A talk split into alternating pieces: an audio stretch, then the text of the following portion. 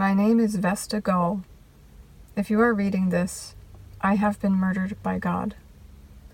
I believe he murdered a girl named Magda as well. Her body is probably buried on the little island in the lake across from my cabin. Please, feed my dog.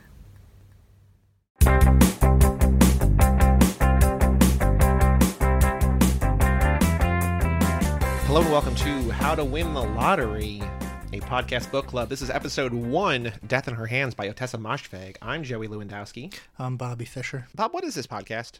Every 2 weeks we analyze a book, like book club style. We've both read the book.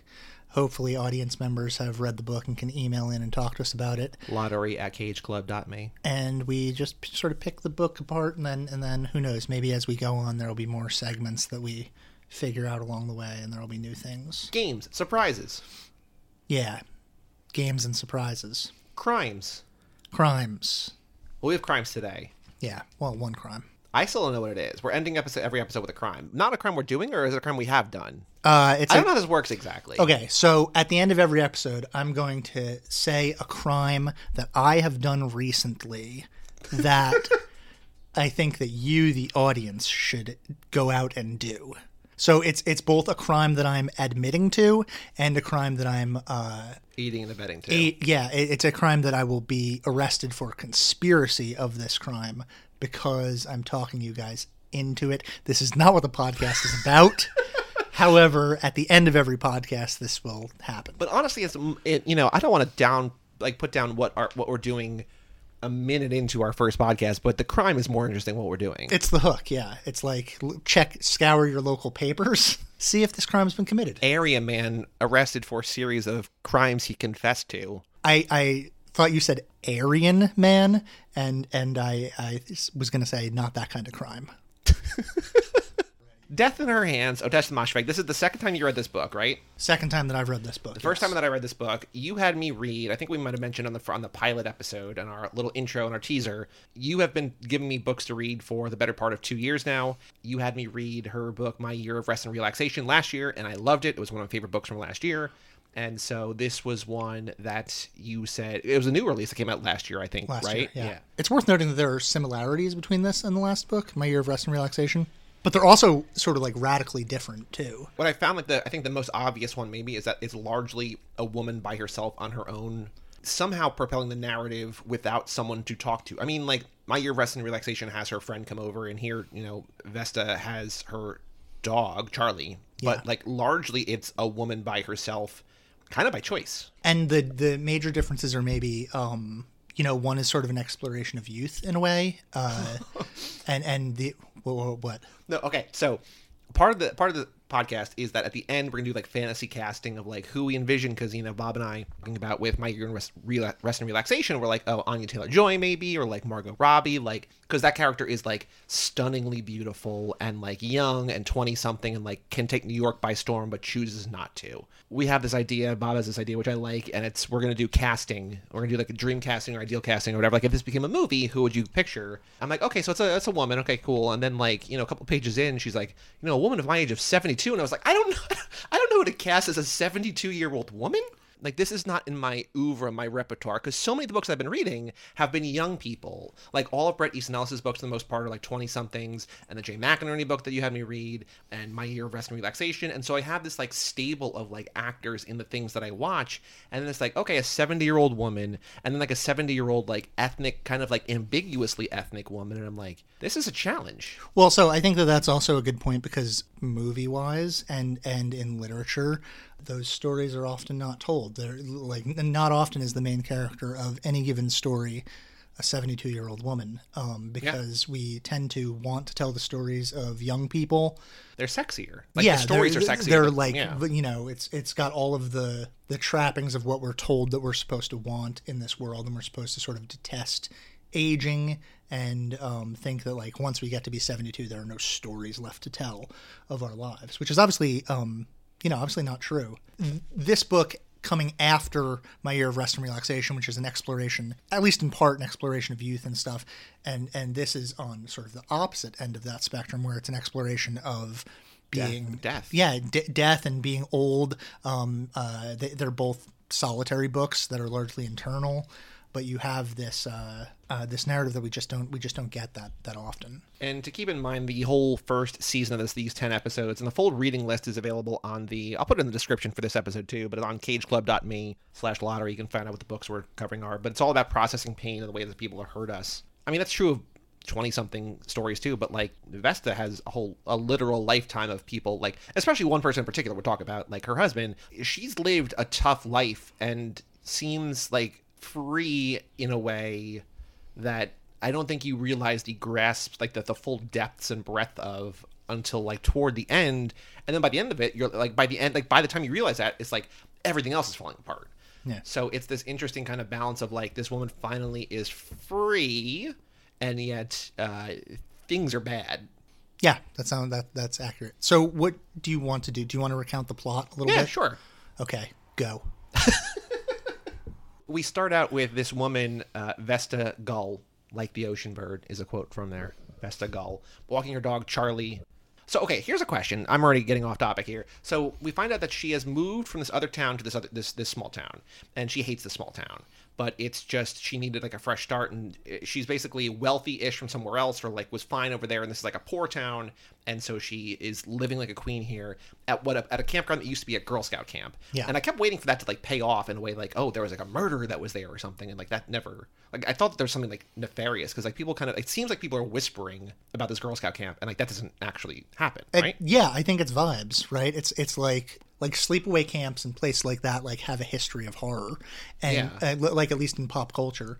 So there's like this energy about it that is, it's lakeside, it's isolated, but it's like the sort of thing that in movies you have these slashers coming around and cutting people up. And it's supposed to be like a place of innocence that turns out to be anything but, right? So, and also it's invested with youth again. Yeah. So it's this place that has like a youthful energy. I think when she buys it initially, there's drawings on the walls and stuff like that. So it has this. It's almost haunted by youth. And then, like as we stated, she's very much not a young person anymore. Right. And so Vesta is walking her dog, Charlie, and I will just spoil my casting for Charlie. I was picturing Vincent from Lost, the dog from Lost, as Charlie. Yeah, I don't know that you have to cast famous dogs. I did, though. Okay. Golden Lab. Anyway, she finds a note on the floor. The floor's not, that's outside, the ground. And it says, her name was Magda, nobody will ever know who killed her, it wasn't me, here is her dead body. This sets her off on a quest to solve a murder mystery that might not even be a murder mystery. Right, which she, in the story notes, it's a rather dark, damning way to begin a story, the pronouncement of a mystery whose investigation is futile, because it says in the note that you'll never find her body. Yep. Right? The note certainly didn't promise any happy ending, which the book doesn't have a happy ending. Getting ahead of ourselves, but yes, the book does not, or maybe it does, I don't know. But what I think is interesting about the way that this is all introduced is that we should just get to it, that there's a couple different ways, like, things are not necessarily right with Vesta, whether it's dementia, whether it's just getting older and slower and like less mentally acute or aware or whatever, past trauma, past violence, past abuse, or just like an obsession, like an irrational obsession with like narrative that doesn't exist. But we don't know that at first. Like this just seems like a woman walking through the woods. And then it's not until like you kind of, I don't even know, like it's such like a seamless sort of transition into like, oh no, like things are kind of strange here. So she starts inventing a story that goes around this, and at first it seems like she knows that there's a story, but then it sort of blends into, like around page 36, she refers to the note as the note that she found from Blake, and Blake is this character that she has invented as someone who was a friend of Magda, the girl who is killed. And she referring to it as the note that I found from Blake. It's like the story that she's told to herself has already become real to herself. And it's no longer just a story. These are characters that exist in the real world that she is exchanging notes with, and they exist physically. It's the kind of thing that is harmless, but I think because it's hard to think about this, like if you had a friend who was like, oh, I found a note in the woods, and I'm like imagining this whole backstory, like it's kind of cutesy in a way. It's like, oh, like you're being creative, like it's like creative writing in a certain way, and then because we're in her head, it's like she's all consumed by this, and this narrative basically plays out over the course of like 36 hours. Like it's kind of like a compressed timeline, right? And things get bad or weird in a hurry. Yeah, you had said earlier a little bit when we were talking off mic about this being relevant to like sort of the QAnon, an idea of QAnon. So talk about that. I have largely tried to steer clear of that because I think it's scary, and I don't think that like exploring that is really like, I think it's important to not know the enemy or whatever, but like understand like what people, because like it's a big thing, like it's a noteworthy thing. And I think people who dismissed it as just like a, oh, that's just like weirdos on the internet. It's like, oh no, like that's like suburban soccer moms who somehow have become infected. And I'm not just singling them out, but like anybody, like it could anybody. It's this desire, I think, for meaning and purpose and narrative in a world where none of us know anything about anything. Like, of course, like you couldn't get that job or because your guy didn't win the presidency because like there's this cabal of people or whatever. It's easy. I think conspiracy theories in general are appealing because there's something kind of sexy about it. And like, you know, we have another podcast on the network, Hard to Believe, that's all about this kind of stuff. But it's like how in the 90s, like the X-Files was appealing because like we were kind of in a more tranquil, like pre-9/11 time. And like our biggest worry was like, well, what if there were aliens out there? And then like we just kind of like dug into that. But now that like the world is worse, or maybe just more apparent that it's worse or something, I don't know. There's I think a need and like this like explaining everything away and becoming so invested in what is pretty clearly, I think, a false narrative, or that has at least has no basis in reality. That's all imagined in your head. But to her, there's nothing more real. Yeah, I'm going to pause you there. I just want to note that earlier it sounded like Joey said that QAnon was sexy. Let's keep that in mind. Ladies, this guy likes QAnon. But yeah, so like theoretically, the thing that you're kind of talking about stems from this thing called post-structuralism, a philosophy that uproots the idea of objective reality, right? It recognizes all systems of values, qualitative and quantitative, as being relative. So like when we think of history and reality and all things that are tethered to truth, that like quote unquote truth tends to come from a hierarchical power. So it's a manufactured narrative. And this is on purpose, politically speaking, but not necessarily so. It's just like nature. It's the way things are. So the cultural expression of post-structuralism is a thing called postmodernism, because the medium that we view this quote-unquote truth through is language. So like when we talk about books like this, we're talking about postmodern books, right? And language is a technology developed to articulate experience, but because experience is subjective and language is a system of signifiers meant to find common ground, language necessarily falls short of successfully describing reality, which is all to say that we're like using someone else's set of symbols to get as close to expressing our feelings as we possibly can. But ultimately, like if you buy into postmodernism, and you should, because its expression is increasingly obvious and relevant in the world we live in for all the reasons that Joey just said, you're basically saying, I know the things that I believe can never truly be known because reality is incoherent. Like what this has to do with the book is that all signifiers are contextual, and the signifiers that Magda has around the town are the ones that she's shaping through her reality to make sense of the world that she lives in. And so while that might be not be everybody's truth, that truth is relative to her and to her specific experience, right? There is like another thing here that sort of fascinates me. Joey mentioned earlier about the possibility of Vesta having dementia, which I think is a real way to read the book. It's certainly the way that I read the book the first time that I saw it, because it reminded me of people I've known in my life where they're like older people whose minds have sort of decayed and are connecting weird dots. They think that people have been in their houses. They think that something left behind in their room is a symbol for something. But like, it seems to me very much that dementia is actualizing postmodernism. Like reality is a series of signifiers that shape something that is only relatively true based on a lifetime of lived context, which is sort of like shattered and remixed by a disordered or diseased brain that's incapable of interpreting things with the same context as like quote unquote normal brain people. But like I think part of what postmodernism is saying is that like nobody really is a normal brain person. We all have like a completely distinct reality from everybody. It's so abstract. Like it's why people go to religion. It's why people do drugs. It's why people join cults. It's why people do whatever. It's because nothing makes sense, right? And they're just trying to find something. And like the thing that I keep, and we're sort of drifting from the book, but like the thing that I keep thinking about is like, we agree that like this is red, right? But like what I see as red you might see as blue or so. You know, it's just like there's like it's impossible to actually physically know. Like we both agree that this color of this thing is red, but like what you see as red might not be at all what I see as red. I think that's a really great example actually, because contextually the audience, whoever's listening to this, has no clue what color that is. I'm so good at this. So when you say that it's red, yeah, which it is red. I'm not. I could agree with you. It's not red. It's blue. He's lying. It's not. He's tricking you. He might not even be pointing at anything. You're trusting him because he's constructing the narrative that you're experiencing right now. And like, I could agree that it's red, and that would back it up. That would make it sound more true, because now there are two people believing that it's red. But also, Joey and I might be colorblind. We might be all sorts of different things, or we might just be interpreting it, or what we see as that. I mean, you could argue that that is maroon, I guess. Color is actually one of the most...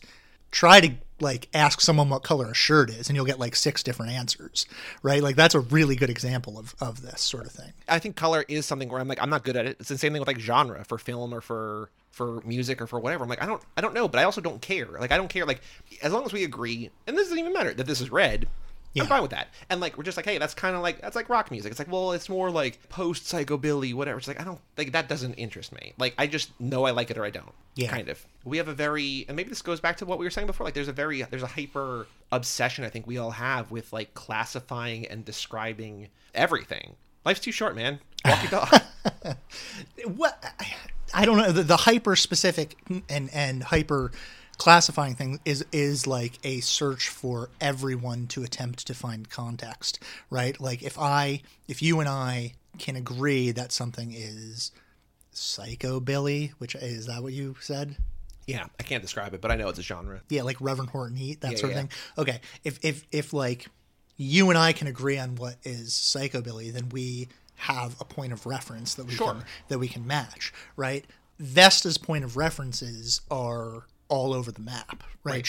Her points of references are people in the town, but they're also, she's pinning signifiers to the people in the town that have nothing to do with them or their actions. They're inventions of hers. My takeaway from this, you could read this book and think it's one of the funniest books you've ever read. Like if you don't have the context for understanding that something's not right in her head, she's saying and doing objectively kind of funny things, but then you put it in the context of like, this might be a woman who's slowly like losing her mind or has already lost her mind. I think that there's something that might take something different away from this. And it's the same thing, like, you know, she sees like her experiences are so very clearly in this book in real ways and imagined ways, like influenced and defined by a marriage to a man who treated her like absolute dog shit and like emotionally and neglected her and abused her and cheated on her and like admitted to cheating and like... It just seems like everything she's doing, she might be fully sane. She might just have like, you know, maybe she's finally processing the death of her husband because she still has his ashes. And like only now in the middle of this does she get rid of them. But it seems like she's been carrying them around for a long ass time. And it's interesting that as she gets rid of his ashes, that seems to be when her opinion of him starts to turn. Like she starts to like recognize more. I mean, it's there from the beginning. I have actually a list of here for conflicts with Walter. If I can, go for it. Okay. So 1, he never let her show any emotions. He negated her humanity. The final words of the first chapter are that she moved to Levant so that she could do what she wanted because she's finally free from him. Walter, her husband, forbids her from using contraceptives. Oh, right. Yeah, I wrote that down because it takes a woman something away, right? Like it's just like a very like... Maybe her vitality. Yeah, I think that's the word. Number 3, Walter likes mysteries because he can solve them before Vesta, proving that he's smarter than she is. Yep. Which is not true, but Vesta allows him to think that. On page 222, we have a quote from him that says, "Later in bed, he'd groan and complain about a student or a colleague or some paper that was due, as though his work were so important and he was so put upon by all the trivialities in life. He had no ideas of the trivialities of life. Early on in our marriage, he'd passed those all on to me. I don't think he'd been to the grocery store for 30 years before he died." When Vesta doesn't enjoy sex with Walter, he calls her frigid. Walter manipulates his students, takes advantage of them, likely sleeps with them. And very, very late in the text, we find out that he also took advantage of Vesta, that he was twice her age when they met. She doesn't say how old she was, but the implication is that she was basically a child. And maybe a student of her. And possibly a student, yeah. The book is largely about the accumulated damage that she's accepted from her relationship with Walter. And a lot of these things she only really comes to recognize when she's sort of freed herself of his ghost, right? She's dumped his urn in the lake, and now she feels like a lot more free to talk shit about him. I don't know if she unburdens herself, but she shifts the burden to then, like, I wonder if I'm going to get in trouble because I don't know if it's legal for me to have dumped ashes in a lake, and like, what will my neighbors think? But I think this is also, you know, you said earlier that she moved here because she could like finally set on her own, be free, and do her own thing, right? Yeah. But it seems like that thing that she has done, like, and I think this is probably true of a lot of people. Like, I've had that same kind of like, I'm going to go somewhere, I'm going to move to a new city and like start a new thing and like be a new person, and like that's what she does, and then she just doesn't talk to anybody. Yeah, she completely isolates herself. But then it's resentful of people for like not waving to her. It's like, but it seems like based on, you know, how she's thinking, because we're literally in her head, that she was probably icy to them, like that she believes that the world owes her something, maybe. Like, neighbors didn't come to her, but she didn't go to them. Well, do you want to go to list number 2 that I have, which is just descriptions of people in the town? Yes. There's a description. I didn't write down the actual description, but it's... One thing I want to say, though, what I loved about this is that, like, she talks about how shitty this town is, right? Mm-hmm. But she's like, at least we're not that place. It was just very, very funny to me that, like, no matter where she is, like, it's just, you know, whether it's Springfield or whatever, it's just like, at least we're not them. And it's like... Yeah. Real Shelbyville vibes. Yeah. So, okay, so descriptions of people in town. There's a man at the convenience store who was shot in the face during a hunting accident. This is the craziest description in the book. Yeah. I didn't write it down, though, because I'm... Oh, I have it. Hold on. Yeah. Let's hear it. The man who worked there was middle-aged and quiet and badly scarred. The left side of his face was deeply pocked, and down the middle of his face over his nose, which was just a little jump of 2 downward-facing holes, was a rectangle of skin laid over his face like a carpet. If you asked me to guess where it came from, I would have said it from the man's forearm, since it seemed to have been shaved down and sunburnt and wrinkled in a way that men's arms would get if they were to shave them. That strange piece of skin was seamed up around the forehead and down both cheeks like a ventriloquist doll, and ended at his mouth, which was normal, maybe a bit browner than most. His chin seemed intact, unremarkable. When he turned to the left and only his right side was visible, he looked almost handsome, despite the lump of nose that in profile looked like a cat's. From the right, he had thick hair. His forehead and eye socket and cheekbones were finely contoured, masculine, with one nice eye, thoughtful and not unintelligent. His hair was carefully combed, I noticed, perhaps so much so, because his hairline on the left seemed to have been reconstructed. There was a weird geometry to it, with strands not all flowing in the right direction. I couldn't look at his left ear, like a candle melted down to the bottom, and the nose, it was really awful. It was hard to look him in the eye as I paid. Hunting accident, he'd said. Yeah, so that's that. And he's the guy that has the excuse, right? Because something bad happened to him. But the rest of the town, right? She's very judgmental of, in the supermarket, of heavy women licking the chocolate from the donuts that they're holding from their fingers. She seems... Both Vesta and also Ottessa Moshfegh, the author, like, that's so much description for a man that largely plays no role in this book whatsoever. Like, she kind of eventually injects him, like, maybe he kidnapped my dog. Yeah, well, again, because I think, like, not again, I think this is probably the first time that I'm saying this. You thought it before, it's fine. Joey just did, like, a sassy, like, head thing at me as though I had wronged him in some way, right? No, now. I was in favor of you, not... Oh. I was defending you. Okay. It's atmospherics, right? She's creating like an atmosphere of terror by creating a large group of people that Vesta is surrounded by who might not play a role in the plot of the book, but their presence and their like... the fact that they exist? Yeah, their horror movie descriptions. Yeah. She's so like put out by the way that they look that she can't be comfortable anywhere in this town. Everywhere she feels... put upon by other people's ugliness, right? So she also describes the policemen as having flabby, parched faces. Local children are described as prematurely aged and bloated. A nice girl at the library who helps her at the computer has braces, eyes edged with deep crow's feet, mouth both lipless and fleshy. And then when this girl leaves, Vesta notices that she's looking at the website for an abortion clinic. When a cop pulls over, she says, I can imagine his genitals all squashed up in those black slacks. She describes youngsters in hooded sweatshirts so baggy, even the pudgiest of them look like stick figures. She describes an old woman in soiled slippers who smells like rotting fish. And it's worth noting that at this point in the novel, Vesta herself has not showered, and she's got... a bunch of dirt underneath her fingernails, and she's not looking great herself. And she acknowledges that, and she's kind of like okay with it. Yeah, she's not as judgmental of herself as she is of all these people in town because she's not witnessing herself accurately. Right. All these descriptions are sort of summed up by something that she says on page 159, which is that it was exciting to feel so much spite for everyone. Like, she's invigorated by how much she hates everyone that's around her, how much better she feels than them. Which I think goes into the QAnon thing, which is like, not only is there some kind of greater, grander mythology here at play, but also I'm right and they're wrong, and I'm smart and they're stupid, and I'm good looking and they're all ugly. Or it's also a bit like she's possessed by Walter's ghost, right? Like it feels like she's taking on the qualities of Walter that she herself recognized were bad in Walter when he was there, when he was around. Which is in a narrative where she kind of acknowledges that ghouls exist. Yeah, that's right. So she decides. So she goes to the library a couple times in this book, and at one point she wants to figure out how to solve a murder mystery, and so she gets like this kind of like how-to guide, like how to write a murder mystery or whatever. Which, okay, so I'm going to interrupt you here actually.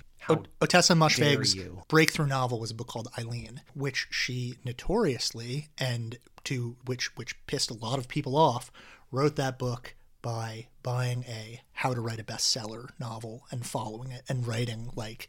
I don't know if she followed the rules directly, because Eileen is not like a regular novel. It's still a pretty weird novel. But she is, like, I think quoted somewhere as saying something along the lines of, like, if all of these idiots out here can write a best-selling novel, then I can write a best-selling novel too. And so she did kind of the thing that Vesta is doing here, where she looked up the ways to write a best-selling novel, and then she just went and did that thing.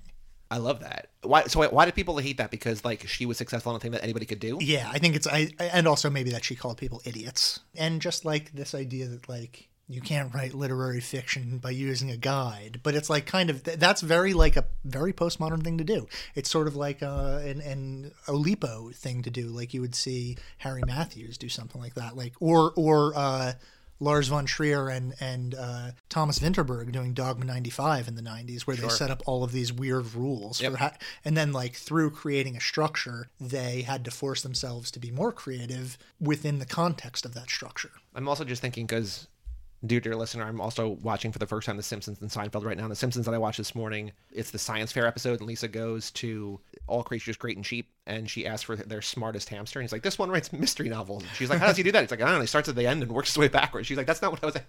So, you know, just think pretty funny. So Vesta goes to the library. I mean, my favorite part of this entire book is her relationship with Jeeves of Ask Jeeves. Yeah, sure. I asked Jeeves, which I just love, just like such a wonderful, specific little detail. She goes there and she gets this book, and basically the book is like, come up with a list of suspects, like people who have a motive, people who would know her, people who might profit or benefit from Magda's death. And so this is where she really, like, there's an entire chapter in this book that's basically Vesta's workbook, right? Where, I think it's chapter 3 or 4, where it's describing every character who, like, up to this point only kind of existed and still exists kind of just as an idea or a notion, but they're much more fully fleshed out. And this is where we finally understand that Blake and, like, Blake's role, Magda being, like, this 18 or 19-year-old, like, Belarusian woman who comes over here and works at a McDonald's for minimum wage, but like wants to break free, and so she has to like find a place to stay because they're supposed to go back, but she doesn't want to go back. And like there's like this entirely complicated interwoven narrative. Like the note might just be from like a poem or something, right? Like we don't know that this is actually a person, that she has been staying in the basement for $100 a month of this boy Blake, who's 14 and in love with Magda, but like too young to fall in love or whatever. He's the son of Shirley, who's this woman who like, it's just like this whole like interwoven thing that makes sense. Like they all have an interconnecting, like if she was actually writing a murder mystery, it's like a world that interconnects in a smart way, but this has to be what happened because like this is the only way it can happen. It's like, no, like take a step back and think about it. I think also like in that context, we sort of start to understand a little bit what Vesta is doing by creating Magda, which is that she's giving Magda a lot of qualities that she has. Magda's father is back in Eastern Europe is similar to Walter, and to Vesta's father, Vesta's own father, and she is giving Magda this cutting persona where she's like, mean-spirited. In one of the sections that says like strongest positive personality traits for Magda. Vesta includes manipulative in that, which I think like most of us would think of manipulative as maybe like a negative kind of trait. So in this list, she creates a number of characters, right? She invents someone called Ghoul, which is what people always call her. People are always mispronouncing her last name as Ghoul when her last name is Gull. But so she writes Ghoul as a possible murderer of Magda. But she writes God. She misspells it. She writes God, G-H-O-D. like he's the primary villain. It's interesting that the primary villain of the text is then God. I don't know that we ever get the sense that she's religious. Right. But I can see there being an anger, like we going back to what we were saying before about everyone striving for meaning and purpose in this world. Yeah. And people finding that in religion. And we don't know if she tried that or not, but I can also see to a certain extent, whether you're religious or not, being mad at whoever for living 72 years and being like, I got nothing out of this, without having the awareness to be like, well, it's about what you put into it. Who knows if she could have walked out on Walter, but she didn't. Well, for all the reasons that people don't walk out of terrible relationships. But I think that, you know, I think there is something to, like, maybe her just being mad at God, even if she's not religious, because, like, she's angry at herself for not living a more fulfilling life. Right. So then God becomes the murderer because of a spelling error or a possible murder. We don't, it's something that's not really resolved. But I was thinking about this thing that Alan Moore... Because there also might not have been a murder. Well, there is, but we'll get to that, okay. Whether it be murder or not. I was thinking about this thing that Alan Moore, the comic book writer and magician, says. You know, Alan Moore is a magician. Yeah, no. He practices magic, which is important here because Alan Moore says that it's no mistake that we quote unquote spell words. The person writing words is a magician. They use symbols to conjure imagery and put it in people's brains, right? So words creation is ritual magic. You're essentially writing runes on a tablet and then showing it to someone. And by showing that to someone, you can transport an image into their brain or transport a killer into the world. Okay. Let me ask you a question, Joey. Do you believe in ghosts? I've never seen one. Like, I'm not one of those people, but when people say that they've seen a ghost, I don't think they're crazy. My sort of perception of everything, of religion and of specters. Yeah. If it's just us here, it's weird. Like, that's weirder than ghosts existing. Like, if we just evolved to the point of sentience and that's all there is, I think that's a weirder reality than if ghosts exist or a sentient being created the universe or whatever. I think that, like, the odds of, like, happenstance of us just becoming smart enough to, like, have memories and, like, be aware of our own mortality and everything, like, that feels weird as hell. So okay, so you believe in ghosts? Sure. Okay, so the reason I ask is because I do not believe in ghosts, and I am... Do you look down on people who do? I don't, but I often think that people think that I'm a dick because I don't believe in ghosts. Because if you don't believe in ghosts and someone tells you that they had an experience with a ghost, right, and you still don't believe in ghosts after that, it means that you think that they're stupid or they're lying. Yeah. Right? And I don't think that that's true. What I think, and I'm going to tie this back to the book in a second, is that I dare you. Regardless of whether ghosts are real, yeah, if a person believes in a ghost and they're in a bedroom and they hear something move outside and they believe that it's a ghost and they're scared like it's a ghost and they have a physical reaction like it's a ghost may as well be real. Sure. There's no difference between whether ghosts exist or not, because if you believe in a ghost, you are tricking your brain into thinking that. I mean, I don't mean that again, like, I'm crossing the line into being dickish here because I'm saying that you're tricking your brain into believing. That's not what I'm... Well, I think what you're saying is the same way that I think we're looking at it the same way, mm-hmm, except we have a different end result. And my way of thinking is that like living this life is hard enough and insane enough and just difficult enough as it is. And if saying that you believe in ghosts or that this X, Y, or Z happen from a ghost, if that makes you feel better and helps you get through the day and get through the life, do it. Like, that's not hurting me. Unless you're actively being like, if you're relentless in trying to explain why ghosts exist and you're like negatively affecting me. But if you're like, there was some crazy shit happened last night, let me tell you about it, I think it was a ghost. It's like, okay, like, that's probably not what happened. I think there was probably a point in my life when if someone was like, I saw a ghost, I would be like, no, you didn't. Like, that's foolish. Stop being stupid. And that person is a jerk. But like, I think the person who saw the ghost, or you, the old you? No, the old me. Okay. The old me. But also the person that saw the ghost probably, because most people are jerks. All I mean is that, like, in the way that Vesta has created this world is real to her. It's very much like ghosts in our world to me. Like, when if someone believes in a ghost and they're afraid of the ghost and they feel sick to their stomach and they're going to throw up because they're so afraid that a ghost is going to get them, or they can't sleep because of a ghost, I don't think that that's different really than if there really is a ghost in the other room. It's something to the extent of, like, something you just don't understand or don't want to come to terms with or is beyond your comprehension. Like, why people thousands of years ago created gods, because they didn't understand science. That's Joey saying there is no God. God is dead. No, I said God's plural, the plurality. That's Joey saying if you are not monotheistic. If you're polytheistic, you're dumb. You have no chance. At least I didn't commit a crime. Yeah, well, you know, we'll see. Maybe I did. Yeah, maybe that got a little off track with the ghost thing. Maybe I was trying to, like, weave in a point. No, but this is a ghost story. Go on. I thought you were going to remember this. No, I think it's a ghost story because she's haunted by Walter, and she's haunted by the mystery, and she's haunted by everything. She's haunted by herself. Right. So, okay, going back to what we were saying before about the casting, right, and about, you know, this, I don't know how to cast a 72-year-old woman. Yeah. I also don't know how to cast a world of people who she largely manufactured. We know kind of what Blake looks like. I didn't cast Blake. We know kind of what Magda looks like, but we never meet Magda. We kind of know about Shirley, who's Blake's mom, but we meet a woman who is maybe Shirley, is maybe not Shirley, but, like, she doesn't describe that woman. We're just led to believe that she is the Shirley that she described in this, like, how to write a murder mystery.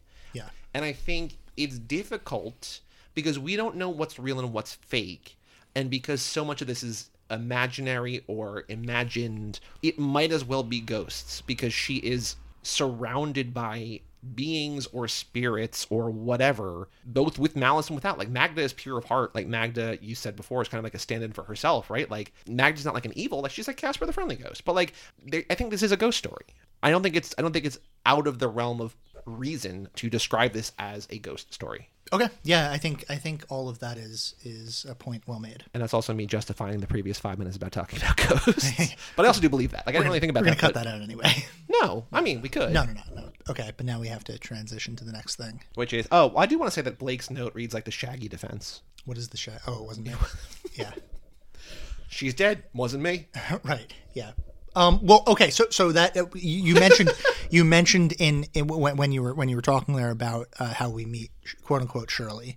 Shirley is introduced, and Vesta recognizes her in the bathroom. She recognizes her as Shirley, and she refers to her as Shirley. But then she corrects herself quickly and says, "Shirley, you couldn't have lost your keys." And it's blah, an airplane blah. Joke. Yeah. But I didn't get the sense while reading this that she knew this woman. Right. Like, actually, in reality, in her head, she knows her because this is a woman she spent the last 24 hours with. Okay, so in this moment, she recognizes Shirley, and later on, as we know, Blake is Shirley's son, and later on, the character Shirley in the book refers to her son as Blake. Right, which I think we interpret differently. Yeah. I think Vesta is just hearing what she wants to hear. I am not sure. I'm not sure either. I don't know that it matters what is going on there, but I think that another possibility is that Vesta knows all these people generically and is has retrofitted their names into her interpretation. So I think there's two different ways to look at this. I think maybe there's more, but there's two. Like, either she knows these people or doesn't, and like they're either Shirley and Blake or they're not. Yeah. But either way, whether they're Shirley and Blake or they're not, she's ascribing the same meaning to them, which probably is largely independent of their actual characteristics. Because as she's described, she doesn't know these people in this town. Like, she just maybe seen Shirley at the grocery store. Yeah, and she does this also with the ghoul character, which takes the form of a police officer. Yeah, the personification of a cop. The book has a real bad attitude about police. Hell yeah. Respect. So like ghoul or sorry, God pulls her over and sort of gives her a hard time. Like, when she first moves in, they're kind of mean to her, and she doesn't trust them from out of the gate.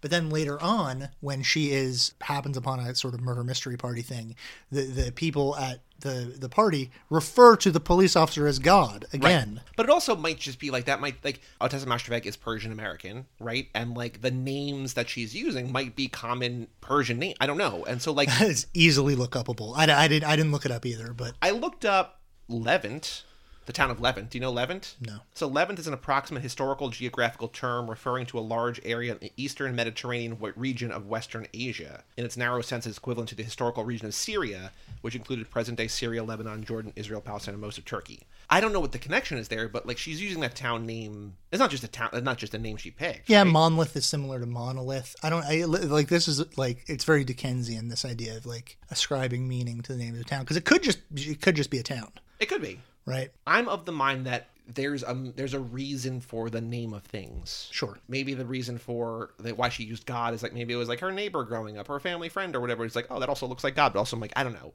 I'm also veering off topic here. Yeah. I do think that the God character says a very funny thing. And I don't think it's meant to be funny, but maybe it is. And again, this, I think, is why she's, like, not able to really be a reliable narrator. You were going well above 60, and the posted speed limit is 45. That's over 15 miles per hour too fast, Mrs. Gould. Mispronouncing it there. That's 33.3% too fast. Why would you say that? Why would anybody refer to it in decimals? I think it's very funny. Yeah, because it's a weirdo. I don't know. But, like, he lets her go, because she's like, oh, I need to go. Well, because that's what needs to happen in the narrative. Right? In her narrative or in Moshfegh's narrative? Both. I don't think there's a difference. Okay. But I don't think there's a difference between them. Like, that's what she needs to be let go, because she needs to continue. Because at any point in this narrative, she could die or get found out or whatever, or be arrested. Well, she doesn't do anything wrong, is she? No. I mean, dumping the urn in the water, maybe, but I don't think that's legal. I don't think that's illegal. No, that's definitely illegal. You're not allowed to do that. Really? Yeah. I thought people do that a lot. They do. You're not allowed. Really? To, though. Yeah. You're not allowed. I mean, there might be certain places that you're allowed to, but you're not allowed to dump ashes in water. Okay.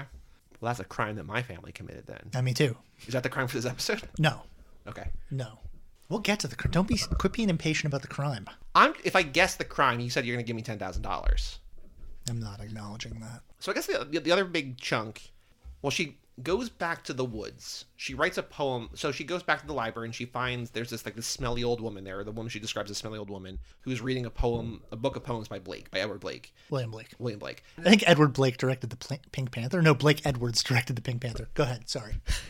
She's like, this has to be a sign. But again, this is, I think, the kind of thing where it's like, if you're looking for connections, you'll find connections all over the place. That doesn't mean they mean anything. It's just a coincidence. But this woman is exactly. Thumbing through Blake, and then the book is cracked to a place where there's this poem about trampling over the bones of the dead or something. And I'm like, oh. Also, the titular line, Death in Her Hands, is in here twice, two different ways. Yeah. Which I think is cool. She's like, this has got to be it. And so she has this poem that she thinks is from Blake. And this is where the Q thing starts going, where it's this has to be a clue. Right. And it was meant here. It's just no, it's just it's a coincidence or whatever. But she goes back to the woods and leaves a poem for Blake. And she's like, I'm on to you. What's the next clue or whatever, right? And she goes back and she starts cooking chicken. She's like, I got to see. And she runs back out there and the note is gone. And there's just stones in the letter of a B. But I'm thinking she just went to a different part of the woods. Because it's been very clear she does not explore these woods very often. Right.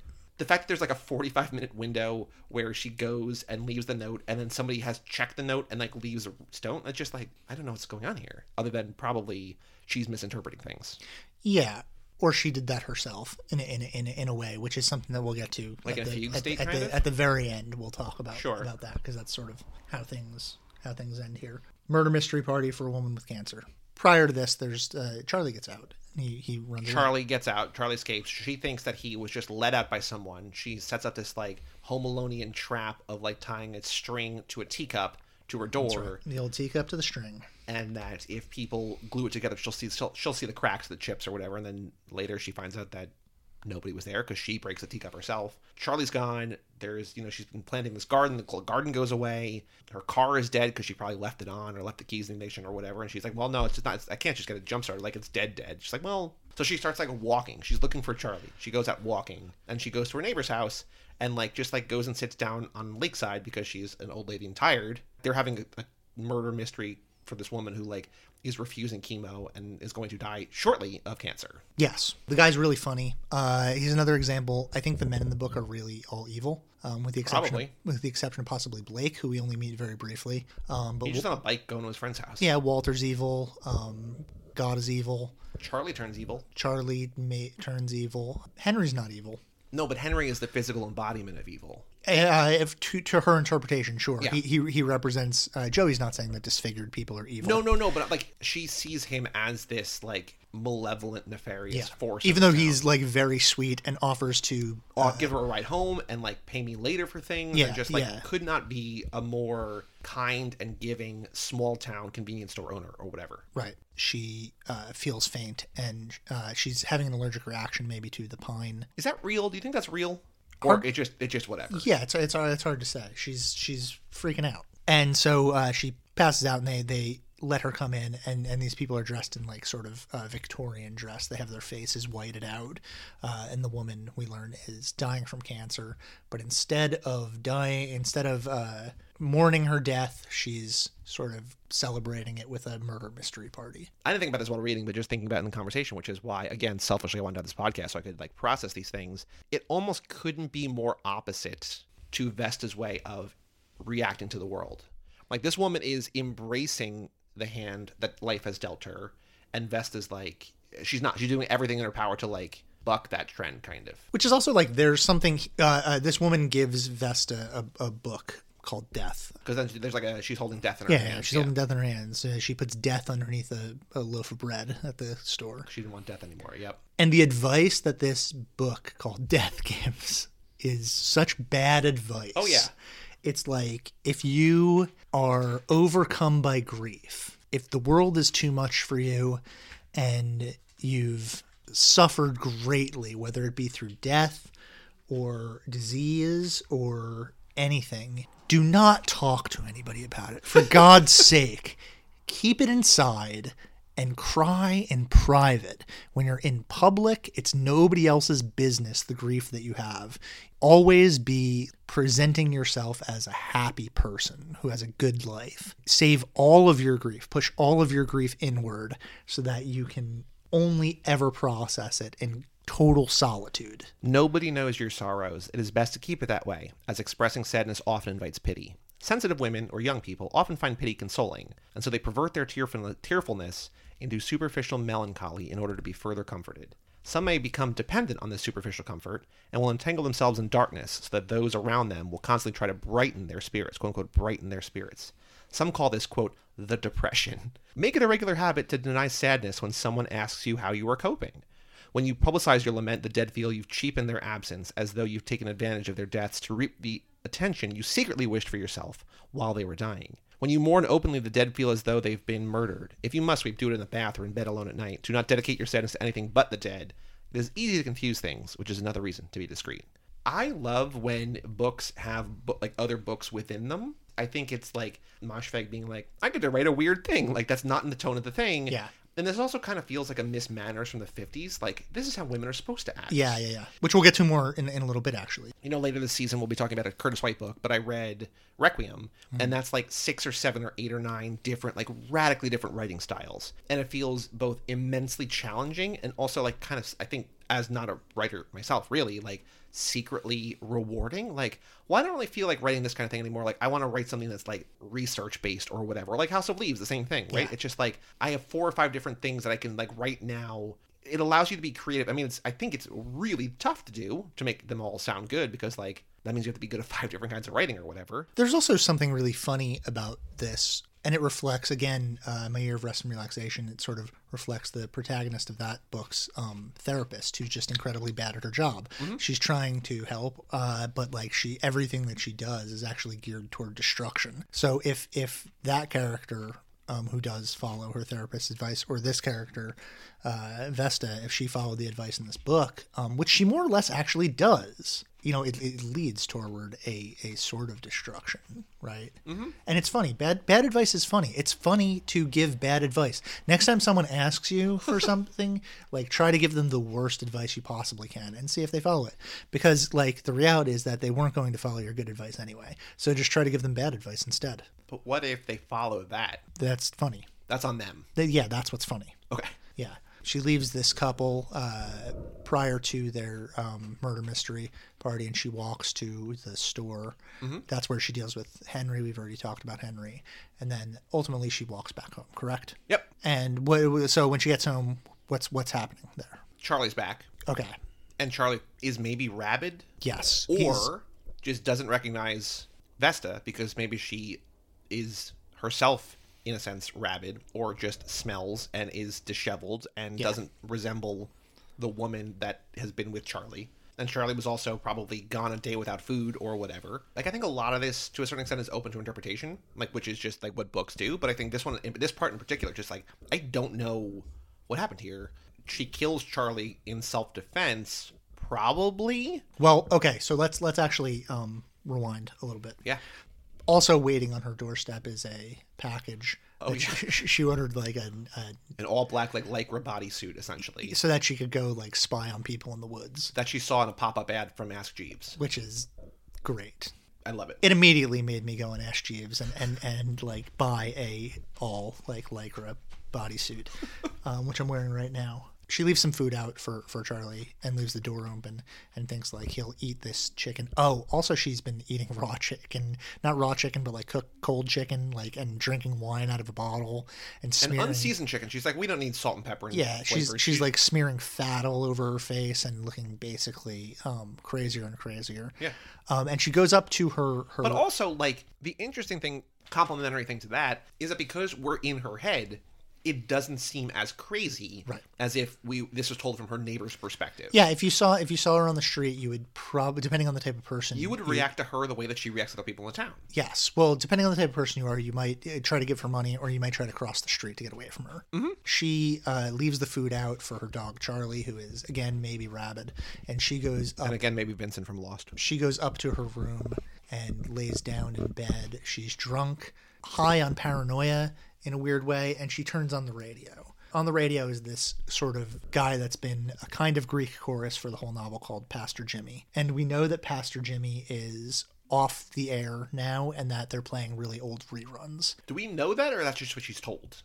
She's told that in the town. So someone in the town told her that. I wouldn't think of that as something that's necessarily a misinterpretation by her. She's listening to Pastor Jimmy talk, and Pastor Jimmy is giving a sermon. It's a call-in show, but he's giving a sermon essentially on lust. A girl calls. He asks the girl to identify herself, and the girl says her name is Magda, and she gives her last name too, which is like an Eastern European last name. He asks what she wants, and she says, "Is it all right to harm someone who has harmed you? Like, what should you do?" Right.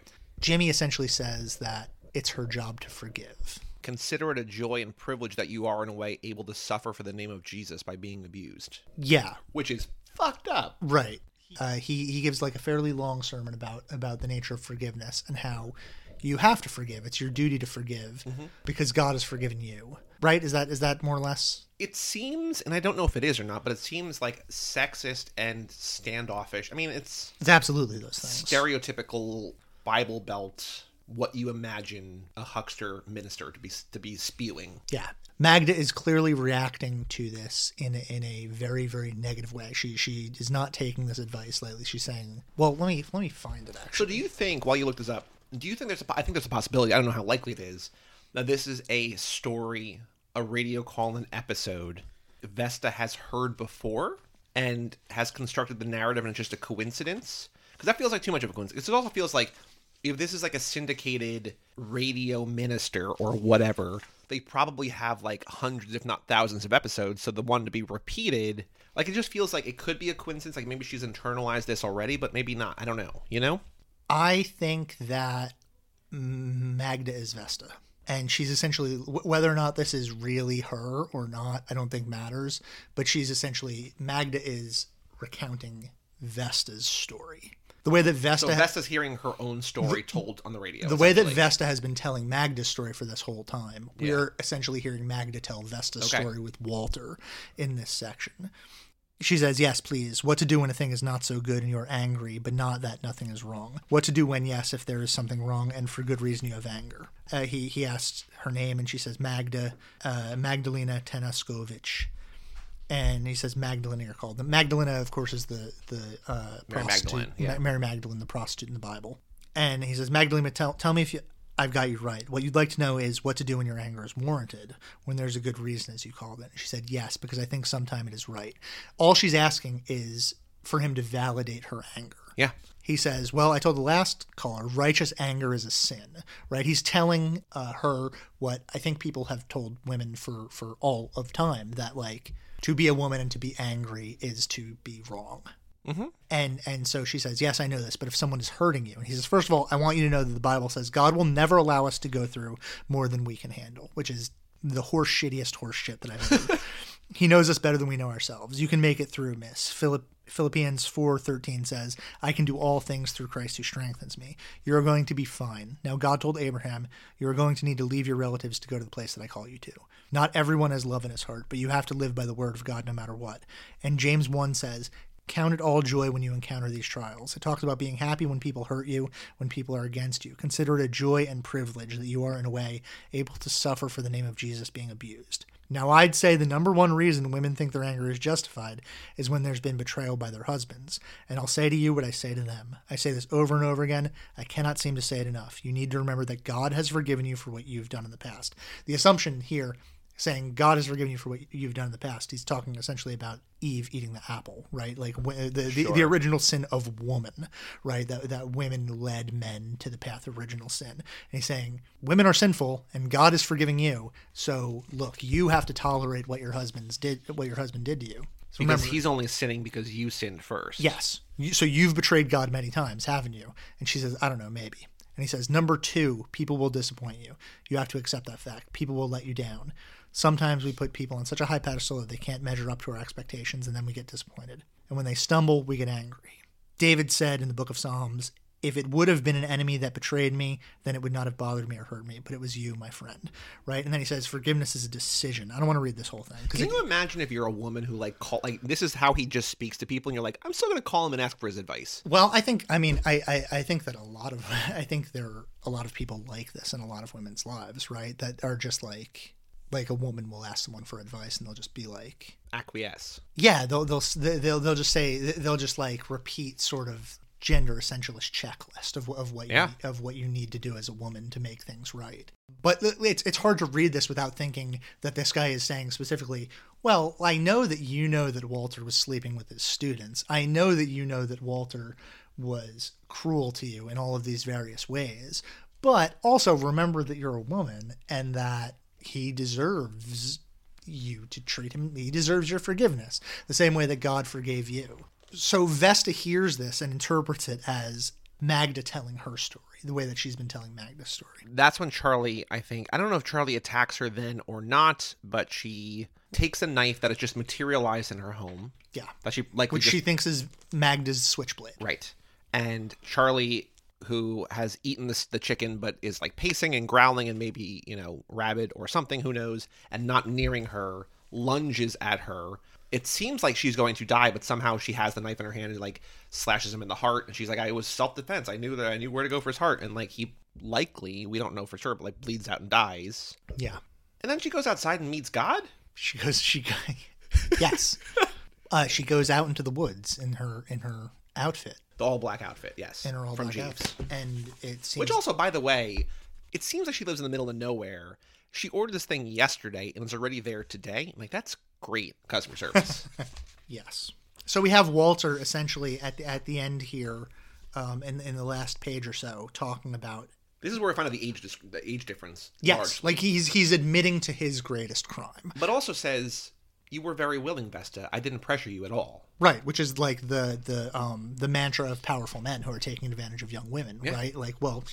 She wanted it. She was into it. Look how she was dressed. This is also reflecting, again, Magda's conversation with Pastor Jimmy here. He's saying these things. He also says that she's imagining things, which is what he's been telling her whole life. So she sort of gains the power to say to Walter, the only thing that I'm ashamed of is that I ever let you touch me. And now she's not remembering this as a conversation. She's having this conversation with her dead husband. Yes. These are things that she probably wished she could have said but never actually said. Yes. He exists as a ghost in the story. Once again, ghost story. Yeah. The other thing that we find out that is that she's written her workbook of all these murders and all these suspects, or not all these murders, but all the suspects, Charlie has ruined, or she blames Charlie for having ruined. Yes, that's right. Charlie scratches them all up. But there's the one note left, which I believe is the note of the my name is Vesta Gol. Vesta Gol. I was killed by God. Before then, we have gives away the entire story here. Go for it. On page 253, she says, "If I held the paper up to the window, darkness illuminating it somehow, I could read the words. Her name was Magda, it said. She died, and there's nothing you can do about it. I didn't, and there it stopped. A false start, it was, the only evidence left intact. But how it had gotten there, I couldn't think. So that's a false. She started writing a note that said her name is Magda. She died and there's nothing you can do about it. To me, that indicates that she wrote the initial note and left the initial note in the woods. And just forgot. Yeah, or wanted excitement in her life. Yeah, and retrofit the entire thing to it, because then she ends the story by writing a new note that says her name was Vesta. I clutch a note that I have written. Her name was Vesta. That is what I meant to write all along, right? Which means that when she wrote her name was Magda, what she should have written was her name was Vesta, because this story that she's been constructing is actually about her the entire time. So she should have, from out of the gate, just said, my name is Vesta. So who do you think, did she know a Magda? I think Magda's a stand-in for her, right? They're both Eastern European. They're both, they both have the same fathers. They both are in these different relationships that are sort of weirdly... Yeah. Very harrowing. Yeah. I think the last two pages over-explain what I just said. It's the only part of the book that I don't like, and I would take those two pages out. The part where it says, I should have written that all along. Her name was Vesta. Because I think what I just said is the answer. And I kind of don't want there to be an answer. The narrative ends with her going out into the woods and dying? I think so. Yeah, likely dying. She's the body. When I feel myself slowing, I lie down in a soft bed of sodden leaves and watch the dance of the pines sway. Which she's allergic to. My spirit lifts. Which is peaceful here. So remember that the pines almost killed her earlier, too. Yep. So moving through the mind space, now I am part of the darkness. I blend in perfectly. Yeah, so she dies. After God takes the note from her, crumples it like it's nothing, like a receipt for a soda from a highway rest stop. Don't be silly, Vesta, my little dove. Mm. Sad. The end. See you next week on Death in Her Hands. We ain't done. Yeah. Talk about our casting, or do we have more to talk about the narrative? No, do you have any closing thoughts? What did you think of the book overall? I really like the book. I think so. Again, going back to Bret Easton Ellis for a second, Imperial Bedrooms, his final book. Mm. We talked about how it's the one. We talked about, like, off mic, not on this. You didn't miss an episode. We talked about how it's like it's not a satire. It's just straight up narrative of, like, horrific shit that goes on in Hollywood. Yeah, it's a Me Too. It's a Me Too narrative that predates the movement. Yes. What I was frustrated by is that I think he is such a funny author when he wants to be. Yeah. Not saying that this narrative required humor, but you could inject it in a way that's, like, it just feels, like, relentlessly bleak to a point where, like, are you just illuminating this happens? Like, I think we all kind of knew that it happened. I don't know. Whatever. You know what I mean? My takeaway here is that I really like this book. And like I said earlier, I think that you could read this book and think it's very funny if you miss all sorts of things. My Year of Rest and Relaxation was also very bleak because it's about a woman who is afraid to confront the outside world for any number of reasons. But I remember that being a lot funnier and a lot, not sillier. I'm not saying this book should have been, but I think there's a way to, like, I think this is a more difficult read. Well, My Year of Rest and Relaxation, I think, is more accessible because, number one, it's about youth and not old age, but also because it's satirizing things that we want to see taken down, right? Like, it's satirizing contemporary art movements, it's satirizing wealth and like extreme privilege in New York City, beauty, and it's satirizing the therapy industry. It's doing a lot of work on things that, like, culturally are easy targets, right? And this is just kind of surfacing areas of society that we have chosen to turn a blind eye to the elderly, to mental illness, to, right? It's like surfacing. Yeah. And it's difficult. I still think it's a funny book, though. I felt wrong laughing a lot of the time because, like, mm-hmm. She is a very funny, but, like, she's not meaning to be funny. It's just that her perception of the world is so she's askew. Not meaning to be funny, but like Moshfegh's humor, I think, is fairly biting and dark, and I think her commentary, like, it's entertaining to watch her take down the people around town, to like put them down and feel better than them. And the stuff with the cop is funny. The stuff with the couple at the before the murder mystery party is really funny, I think. Yeah. Like, the husband, the way that he's treating her is, like, mean, but there's, like, something very biting about it that is, I think, humorous. Oh, your name reminds me of Velveeta cheese, or, like, the vestibule, or, like, the vestiments. Or, yeah, and also, like, them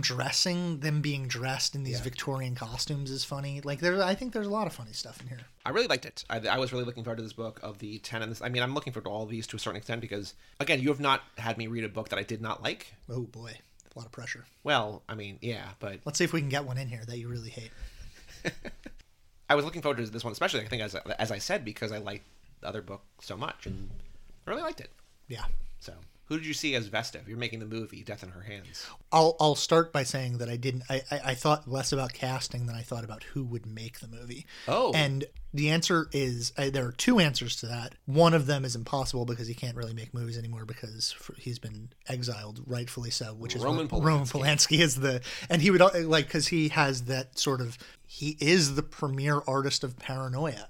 There's shades of Rosemary's Baby, shades of The Tenant, shades of Frantic, all of that stuff. Like, you can feel it inside this book, and you can feel that in her last book too, which is confined to an apartment in the same way that Repulsion, Rosemary's Baby, The Tenant, they're all like, have these similar reference points of like being in an enclosed space. And then and this is like distrust of the villagers, which is a really like Polanski-esque thing.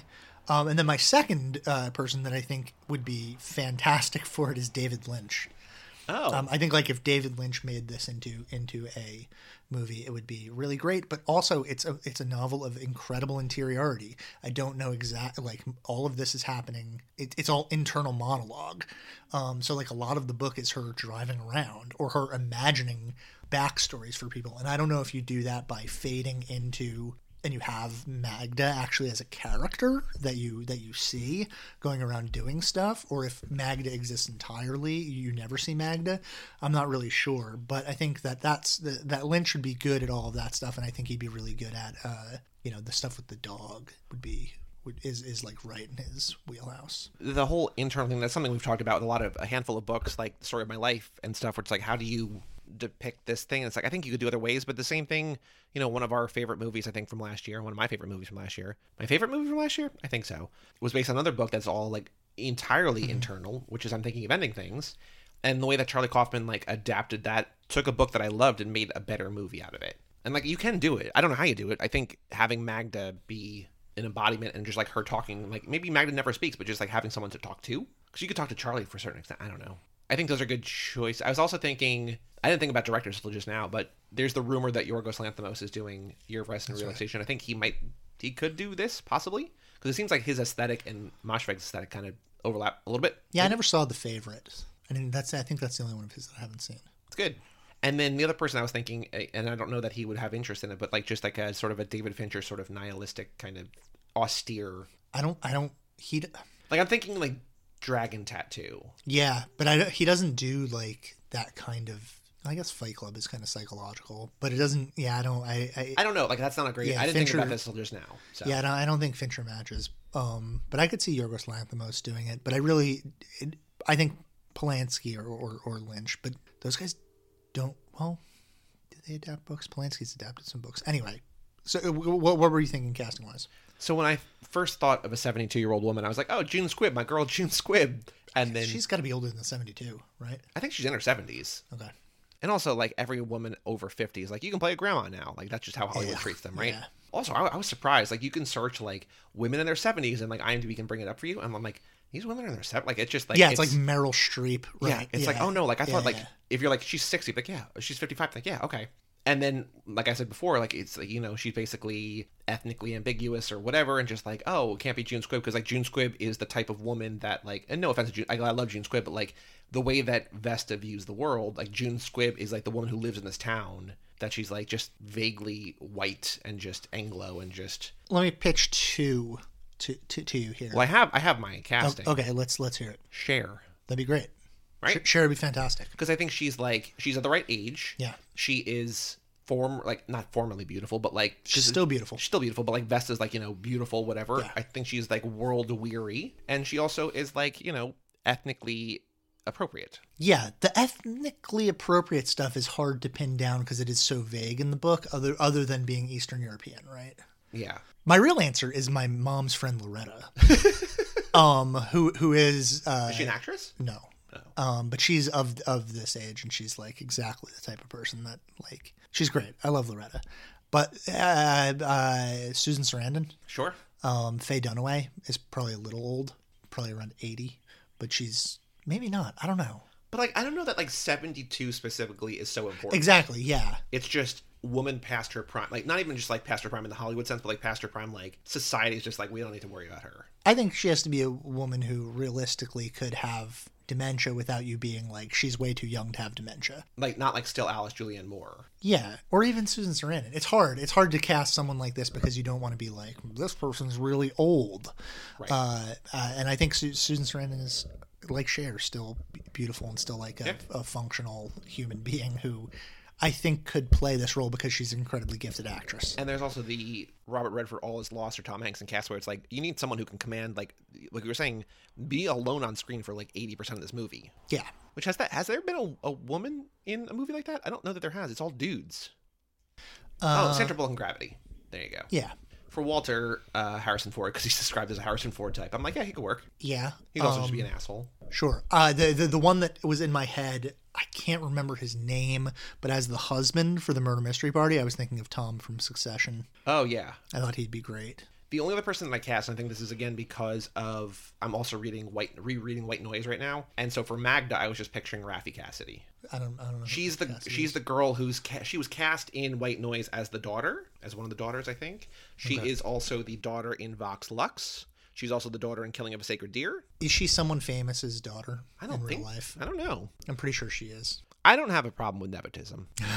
That's how you got this podcast network. That's not even a little bit true. Parents, Simon Cassidy. But it's the Cage Club network, right? And you could argue Cage is a nepotistic case. Oh, of course. I mean, of course he's talented, but like he is from the vast and powerful Coppola family. Raffi Cassidy from The Other Lamb, Vox Lux, Killing of a Sacred Deer, Allied, Miranda's Letter, Rush, Tomorrowland. Yeah, I don't know her. I don't think she has famous parents. Okay. But she's cast as Greta Gerwig and Adam Driver's daughter, or one of the daughters, one of the kids in White Noise. Right on. We have a couple of emails. You want to read the emails? Yeah, let's do emails. So we have an email address, lottery@cageclub.me, if you want to join the book club.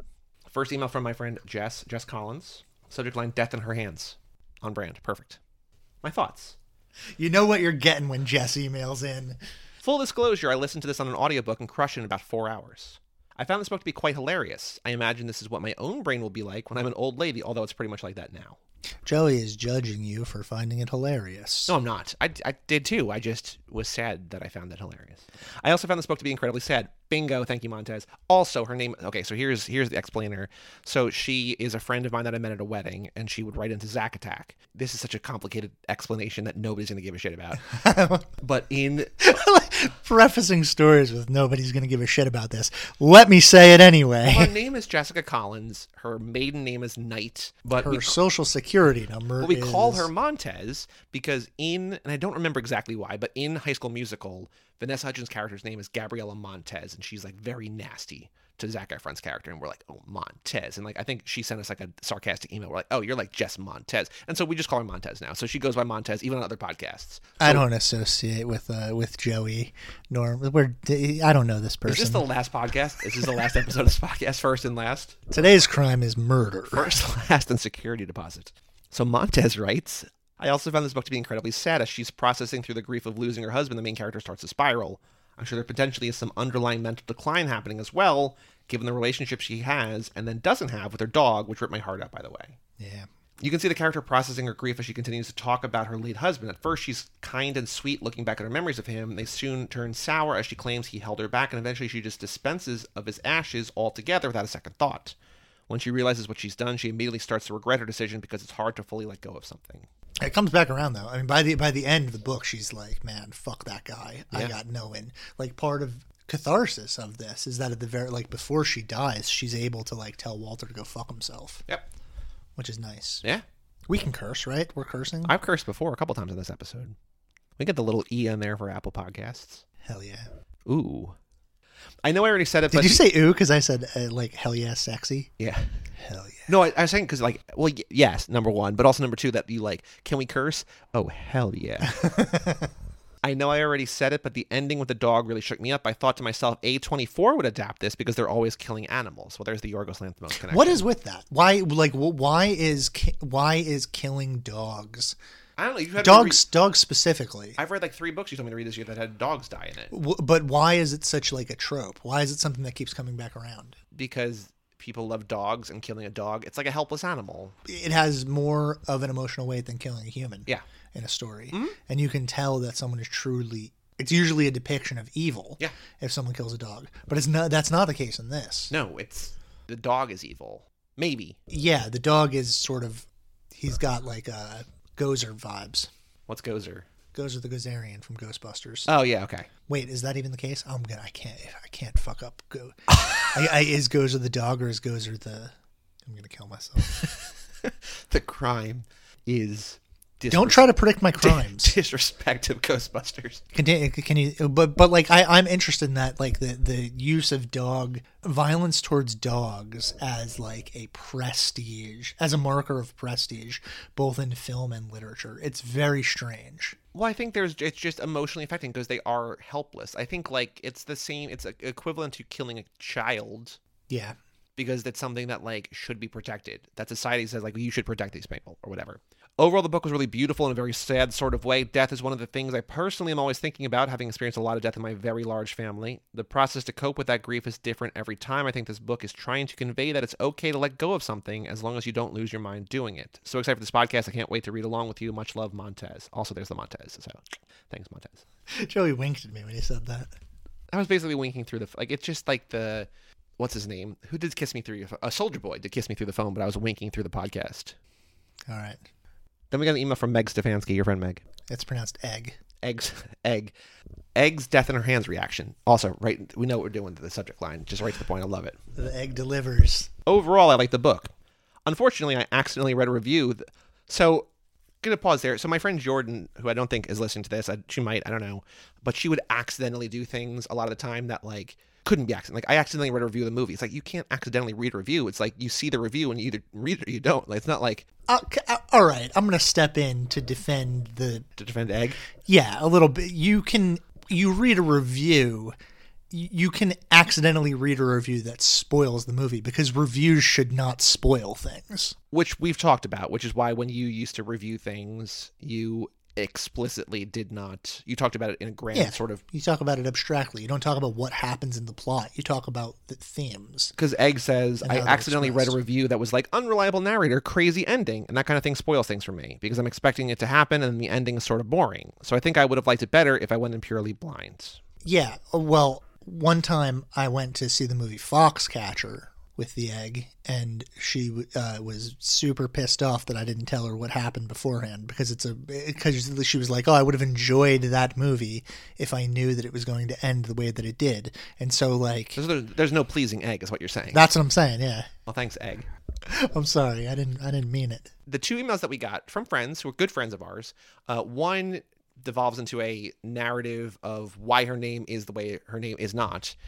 Which is a very Magna Vesta thing. And then one is just us dunking on your friend Egg. No, we're not dunking. We're not dunking on her.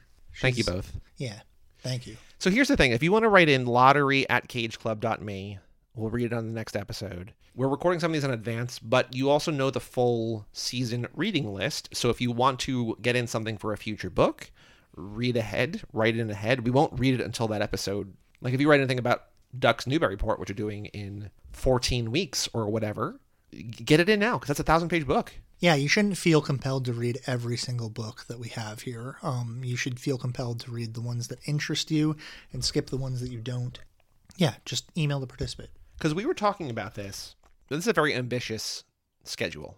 Not like sort of for us, but I think especially so for a listener because like this is something that we're choosing to do our time. Like we're choosing to. These are the books that I'm reading, right? Like I'm not reading other things, and this is what I'm reading. I don't have anything going on in my life. Okay. What I'm saying is that if I need this. If you're out there, we know that you have things going on. It's a lot to read a book every 2 weeks, especially a book that's sometimes 1,088 pages or whatever Duck's Newburyport is. We're just happy that you're listening.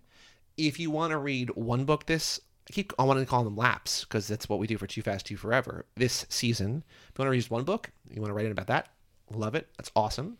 If you want to read every book, that's also awesome. That's not expected. I mean, we will, and you'll fall behind the class if you don't, but you'll make the professor sad. Can I call you the professor? No, don't. We have a Twitter @LotteryPod. We have other things. We have a Patreon. We have an Audible, which are two things that I feel sort of not greedy about dropping in the first episode, but... Well, Patreon, we don't have any content for the... So don't worry about it. No, we do. Well, not yet. We will. Yeah. Not sure what it is yet. Hold on, 100%. I do. I'm going to bring it up. It's patreon.com/lotterypod. LotteryPod everywhere. There's only one tier, $5 a month. We can change this. You get early access to episodes. So as soon as they're done editing, I'm done editing, it goes up. Oh, okay. Voting power. What was the voting power for? Well, we talked about this idea of allowing people outside of us to assemble one of the next, like, oh, right, like a mini module. Like you can do, like, pick a book for us to read. We'll do like 4. Because, like, okay, so this is a book club, but it's also like a fascist book club because I choose everything. And I'm okay with it. Yeah, because just like I have my, my toes in the water of this stuff, my little dainty, pretty toes. So like I have a pretty good, and I know like how to, I'm thematically grouping things based on like my fairly vast library. Brag. Sure. But if you want to, we'd be willing to take suggestions, or you can vote on like what the next module will be. Like, for example, for the next thing we have, like, there's a possibility of, are we going to tease this now? We could. I'm not against it. This is just a bold undertaking. Well, I mean, just examples. It doesn't have to be these. Well, we have, like, for instance, like there's one on crime. There's one on sci-fi. There's one on the machinery of America. Yeah. Oh, so that would be, those are like sort of, some of those books are sort of conspiracy-ish books. Some of them are about American history. There's one on sports and philosophy. Because these were originally all going to just be things that I just read on my own. There's one on like war, like inhumanity and things like that. Being a millennial. Yeah, like millennial. Like you can group them by cosmic horror. You can group them by smaller sections, like by demographic, like people who were born between this year, authors who were born between these years, things like that. So we could do voting in 2 different ways. We can say, hey, here's 3 different modules without you getting to pick the books. Here's one of the, pick which one you want us to do next. Because there are books in each of these. And I don't know if they're going to be the ones that we actually cover or not. Bob has laid out a bunch of these different things. That's number 1. Or, if we do like another season of 10 books, we can be like, here's 9. And you can pick here's 5 to pick for the last one or something. Yes.